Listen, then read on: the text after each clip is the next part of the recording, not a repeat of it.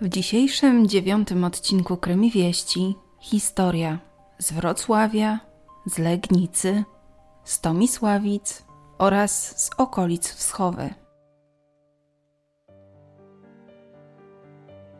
Do dość nietypowych wydarzeń doszło we Wrocławiu 5 maja 2023 roku. Tego dnia pewna kobieta próbowała odebrać z przedszkola nie swoje dziecko. Nie była nigdy wcześniej widziana w tej placówce, ale znała imię dziecka i wiedziała, w której sali się znajduje. Nie zrealizowała jednak swoich zamiarów, ponieważ czterolatek na jej widok zareagował płaczem. Nie rozpoznał kobiety, która chciała go ze sobą zabrać, o czym powiedział wychowawczyni. Dzięki jej odpowiedniej reakcji dziecko zostało w przedszkolu, a tym samym uchroniono je przed potencjalnym niebezpieczeństwem. Po tej sytuacji kobieta błyskawicznie się oddaliła. Po prostu uciekła. Nie próbowała się tłumaczyć ani niczego wyjaśniać. Rodzice dziecka twierdzą, że nie wiedzą, kim jest kobieta, która próbowała najprawdopodobniej uprowadzić ich syna. Nigdy wcześniej jej nie widzieli. Aktualnie jest ona poszukiwana przez funkcjonariuszy. Niestety, tego dnia w przedszkolu nie działał monitoring, więc jej odnalezienie może się wydawać utrudnione. Niemniej jednak policja opublikowała portret pamięciowy sporządzony na podstawie zeznań jednej z wychowawczyń. Mundurowi poprosili również o pomoc w odnalezieniu tej kobiety po to, by ustalić jej tożsamość, ale przede wszystkim to, jakie były jej zamiary. Prowadzone jest w tej sprawie postępowanie, ponieważ poszukiwana kobieta nie była osobą, która byłaby upoważniona do odebrania akurat tego czterolatka. Wizerunek wspomnianej kobiety pojawi się w grupie na Facebooku i profilu na Instagramie wraz z informacją o nowych krymie-wieściach, gdzie oczywiście zapraszam. Tutaj natomiast dodam, że kobieta jest w wieku około 30-40 lat, ma grzywkę i ciemne włosy do ramion. Po tej sytuacji magistrat wysłał do szkół i przedszkoli pismo z prośbą o wzmożoną czujność oraz przypomnienie wszystkim pracownikom najważniejszych regulacji dotyczących bezpieczeństwa. W przypadku posiadania jakichkolwiek informacji potencjalnie mogących pomóc w odnalezieniu kobiety bądź ustaleniu jej personaliów, należy skontaktować się z najbliższą jednostką policji lub z dyżurnym komisariatu policji Wrocław-Rakowiec. Sobota, 13 maja 2023 roku. Grupa nastolatków przebywa wówczas nad rzeką Kaczawą w Legnicy, w województwie dolnośląskim. Uczestniczą w ulubionych grach i zabawach, może biegają, może jeżdżą na rowerach, spędzają czas w gronie rówieśników. W pewnym momencie ich uwagę zwraca specyficzny dźwięk. Postanawiają sprawdzić, skąd dokładnie pochodzi i co jest jego źródłem. Z każdym kolejnym krokiem specyficzne odgłosy są coraz bardziej słyszalne, aż w pewnym momencie zagadka zostaje rozwiązana.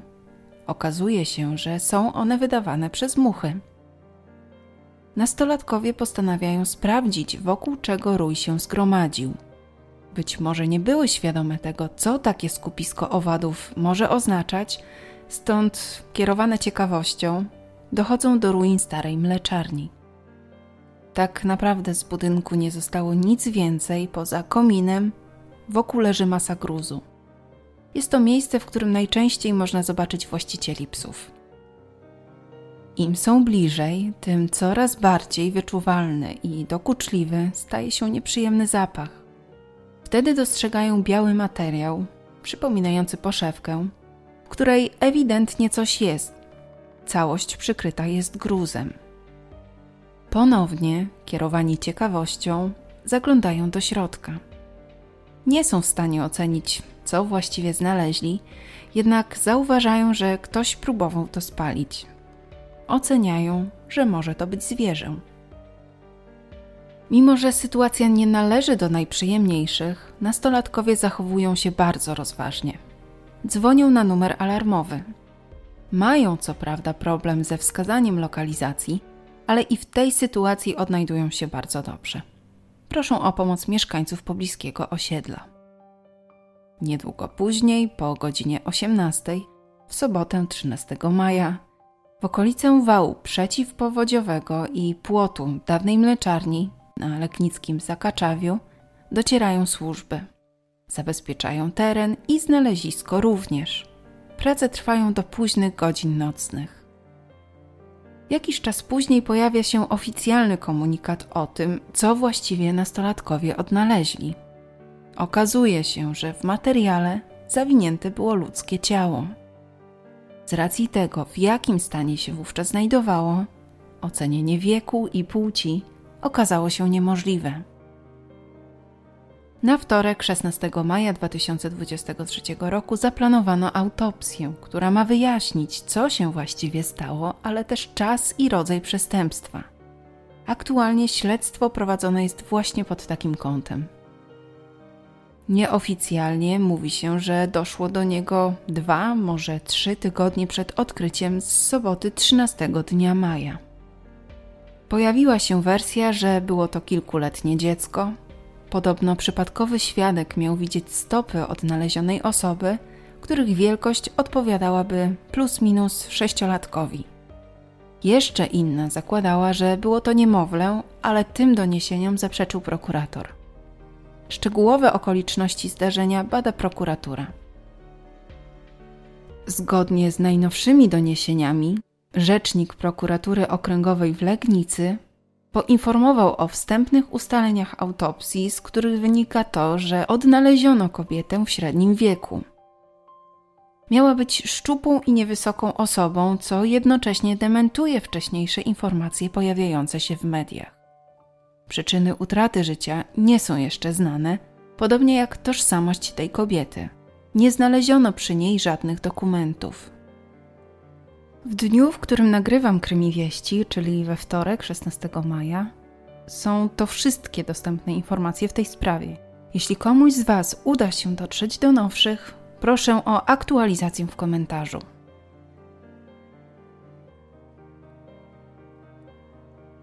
Oliwia i Daniel są parą. Ona ma 16 lat, on jest o 3 lata od niej starszy. Spotykają się od jakiegoś roku, uczą się w tej samej szkole. Dziewczyna odnosi sukcesy, nawet dobrze się uczy. Co więcej, wygrywa organizowany w szkole plebiscyt na najsympatyczniejszą dziewczynę. Ma swoje plany, chce zostać fryzjerką lub kosmetyczką, Uznawana jest za miłą i sympatyczną dziewczynę. Mieszka w domu dziecka od najmłodszych lat. Z kolei Daniel ma wśród nauczycieli dobrą opinię. Był nawet wiceprzewodniczącym samorządu uczniowskiego. Nigdy nie sprawiał żadnych większych problemów, zawsze stara się być miły i uprzejmy, traktuje innych ludzi z należytym szacunkiem. Mieszka z mamą i dziadkiem zaledwie dwa kilometry od domu dziecka. Natomiast jedyną rzeczą, która może wzbudzić strach, to fakt, że często nosi przy sobie nóż. Co prawda, nie zdarzyło się, by używał go w zagrażający komukolwiek sposób, widziano go, jak się nim bawił. 9 maja 2023 roku, wtorek, dzień szkolny. Chociaż maj jest miesiącem, w którym uczniowie podchodzą do egzaminu maturalnego, więc niektóre dni dla pozostałych uczniów są wolnymi od zajęć. Niemniej jednak we wtorek, chwilę przed północą, Daniel odwiedza Oliwię w domu dziecka. Dziewczyna wpuszcza go do środka. Chłopak często ją tam odwiedza, inni podopieczni dobrze go znają, wychowawcy również. Najprawdopodobniej wizyta o tej porze nie jest przez opiekunów pochwalana, dlatego też młodzi spotykają się w tajemnicy, tak więc ani pozostali podopieczni, ani wychowawca nie mają świadomości, że chłopak tam wówczas pozostaje. Daniel miał wejść przez okno, które wcześniej otworzyła Oliwia. Poza nią w ośrodku jest jeszcze jedenaścioro innych podopiecznych i pani wychowawczyni. W pewnej chwili w domu dziecka powstaje zamieszanie – Dzieje się wiele rzeczy naraz, nad którymi nikt nie panuje. W województwie łódzkim, w powiecie sieradzkim, w domu dziecka w Tomisławicach dochodzi do ataku. Poszkodowanych jest aż dziewięć osób. Jedna z nich traci życie. Okazuje się, że sprawcą jest dziewiętnastoletni Daniel, który w czwartkową noc zaatakował swoją dziewczynę Oliwię, ale również innych podopiecznych i wychowawczynię. Starsi wychowankowie, widząc, co się dzieje, zabierają młodszych, śpiących podopiecznych w bezpieczne miejsca. Jeden z nich, podobnie jak wychowawczyni, miał próbować ratować życie Oliwii. Po wszystkim Daniel ucieka. W międzyczasie na miejsce zostają wezwane odpowiednie służby, podobno przez jednego z podopiecznych. Okazuje się, że na uratowanie życia Oliwii jest już za późno. Pozostałym poszkodowanym udzielona zostaje pomoc, pięć innych osób zabranych zostaje do szpitala. Doszło do tragedii. Nikt nie wie dlaczego.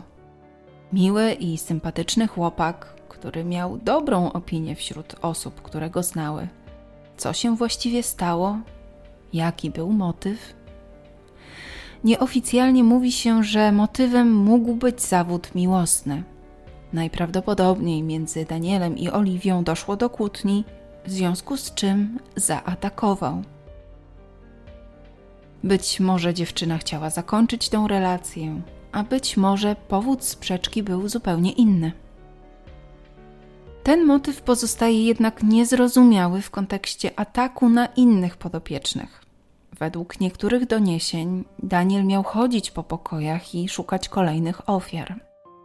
Inne mówią o tym, że ofiary były przypadkowe.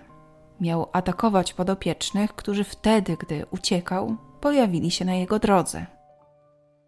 Nie wiadomo, czy z powodu chorego planu, utraty kontroli, czy może konfliktu z podopiecznymi, bo opinie o tym, że nie miał z nimi najlepszych relacji, również się w międzyczasie pojawiły. Daniel M. zostaje zatrzymany jakąś godzinę po ataku. Jest wówczas trzeźwy. Przybywa wtedy w swoim rodzinnym domu. W trakcie rozmowy z policjantami przyznaje się do winy. Potwierdza również znajomość z Oliwią. Zostają pobrane próbki w celu zweryfikowania, czy nie używał innych substancji. Ma być również sporządzony wywiad środowiskowy o podejrzanym, a także zbadany stan poczytalności w chwili popełnienia czynu. Daniel nie był wcześniej notowany. Grozi mu nawet dożywotnia kara pozbawienia wolności. Do sądu został skierowany wniosek o tymczasowe aresztowanie. Narzędzie przestępstwa odnaleziono na jednym z pobliskich pól, około 1,5 kilometra od miejsca tragedii. Wszystkie osoby, których stan zdrowia tego wymagał, umieszczono w placówkach medycznych. Ich życiu nie zagraża niebezpieczeństwo. Pozostałym podopiecznym zapewniono opiekę specjalistów, chociaż pojawiły się opinie, że nie wszystko w tym zakresie wyglądało tak, jak powinno. Policjanci pod nadzorem prokuratora przeprowadzili oględziny. Pracowali w miejscu zamieszkania Daniela. Poza domem przeszukali również stodołę i inne pomieszczenia gospodarcze. Przesłuchali również świadków zdarzenia. W domu dziecka nie było ani ochrony, ani monitoringu. Natomiast podopiecznymi zajmowała się wówczas tylko jedna wychowawczyni. Prokurator z kolei miał podjąć działania w celu ustalenia, czy placówka była zabezpieczona prawidłowo, czy wykonano wszystkie niezbędne czynności i zastosowano wszystkie niezbędne procedury, po to, by zapewnić bezpieczeństwo podopiecznym domu dziecka w Tomisławicach. Drugą stroną jest to, że dom dziecka ma zapewnić warunki zbliżone do domowych więc nie obowiązują tam zasady takie jak w zakładzie penitencjarnym czy poprawczym. Podopieczni mają zapewnioną dość dużą swobodę, nie jest ona ograniczona bardziej niż wymaga tego sytuacja. Do tej pory działalność domu dziecka oceniana była dobrze, podobnie jak praca dyrektora. W starostwie powiatowym w Sieradzu został zwołany sztab kryzysowy, a na terenie gminy ogłoszono trzydniową żałobę. We wtorek, 16 maja bieżącego roku, odbyła się uroczystość pogrzebowa Oliwii. Brali w niej udział jej najbliżsi, mama i bracia, ale również koledzy ze szkoły, do której dziewczyna uczęszczała, oraz delegacje samorządów gminnego i powiatowego. Wsparcie postanowili okazać również mieszkańcy Tomisławic, ale też okolicznych miejscowości. Sobota, 29 kwietnia 2023 roku, województwo lubuskie. Pogoda może nie rozpieszcza, bo od czasu do czasu pada deszcz, jednak około godziny 14 jeden z mieszkańców postanawia wybrać się na spacer w pobliżu miejscowości Wschowa, dokładniej w okolicach wsi Przyczyna Dolna. Znajduje się na jednej z polnych dróg. Trzeba zjechać z głównej trasy, by się tu znaleźć. To prosta polna dróżka. Niewiele później dostrzega stojący samochód. Kiedy podchodzi bliżej, widzi, że w środku znajdują się dwie osoby. Postanawia wezwać odpowiednie służby. Na miejsce przyjeżdżają policjanci z Komendy Powiatowej Policji we Wschowie oraz Zespół Pogotowia Ratunkowego. Specjaliści nie mają wątpliwości, że znalezione osoby są ofiarami przestępstwa. Uszkodzenie ciał w postaci wielu ciętych i kłutych obrażeń nie pozostawiały złudzeń. Okazuje się, że osoby znajdujące się w środku są ze sobą spokrewnione. To 41-letni mężczyzna i jego 13-letnia córka. Mężczyzna miał zabrać dziewczynę od mamy, z którą na co dzień mieszkała, po to, by spędzić z nią majówkę. Na miejscu prowadzonych jest szereg czynności zmierzających do ustalenia przebiegu wydarzeń i przyczyn tej tragedii. Oględziny przeprowadzone zostają z udziałem techników kryminalistyki oraz biegłego z zakresu medycyny sądowej. Zabezpieczone zostają ślady i dowody rzeczowe, jednak to zupełnie przypadkowe osoby miały odnaleźć narzędzie przestępstwa. W związku z tą sytuacją i ewentualnym przeoczeniem tak ważnego dla sprawy dowodu, który podobno znajdował się pod samochodem, weryfikacją ewentualnych błędów czy niedociągnięć zajęła się prokuratura. Narzędzia przestępstwa miały być dwa. Powołano szereg biegłych z zakresu medycyny sądowej, genetyki, daktyloskopii i mechanoskopii oraz pożarnictwa. Cały czas prowadzone są intensywne czynności procesowe weryfikowane są różne możliwe wersje śledcze, również to, czy w zdarzeniu brały udział osoby trzecie. Chociaż jedna z nich wydaje się najbardziej prawdopodobną, jednak z uwagi na dobro postępowania przygotowawczego, szczegółowe informacje nie są udzielane. Zarówno ojciec, jak i córka mieli zginąć w sposób nagły i gwałtowny. Natomiast z nieoficjalnych doniesień w tej sprawie wynika, że ojciec mógł odebrać życie córce a następnie sobie. Prokuratura rejonowa we Wschowie wszczęła śledztwo w sprawie o przestępstwo z artykułu 148 kodeksu karnego. W sprawie nikogo jak dotąd nie zatrzymano. W niedzielę 30 kwietnia 2023 roku w Zakładzie Medycyny Sądowej Uniwersytetu Medycznego w Poznaniu przeprowadzono autopsję, jednak do wydania ostatecznej opinii niezbędne będzie przeprowadzenie dodatkowych badań. Za przynajmniej kilkanaście dni mają być znane wyniki badań, próbek pobranych do badań histopatologicznych zarówno od ojca, jak i córki. Nie ma zbyt wielu oficjalnych informacji w tej sprawie. Nieznany jest motyw, okoliczności, sytuacja rodzinna odnalezionych osób. Nie wiadomo, czy była to forma zemsty, porachunków, czy zupełnie coś innego. Wiadomo natomiast, że nie ma mowy o przypadkowości czy też o jakimś wypadku drogowym. Posiadasz nowsze informacje w którejś z omawianych spraw? Zaktualizuj w komentarzu. Przypomnę tylko, że seria Krymi Wieści ma na celu przedstawienie aktualnych spraw kryminalnych w sposób możliwie zwięzły i rzeczowy, skupiający się na najnowszych ustaleniach czy wydarzeniach. Jest szansa, że niektórym sprawom zostanie poświęcony cały odcinek i że w przyszłości pojawią się na kanale w formie podcastu. Wiele zależy od specyfiki danej sprawy, ale też od zaangażowania i sygnałów z Waszej strony. Czy taka potrzeba w ogóle jest? Odcinek powstał na podstawie ogólnodostępnych informacji, źródła jak zwykle w opisie. Czy zostaniesz kolejnym ogniwem kręgu? Do usłyszenia całkiem zaraz.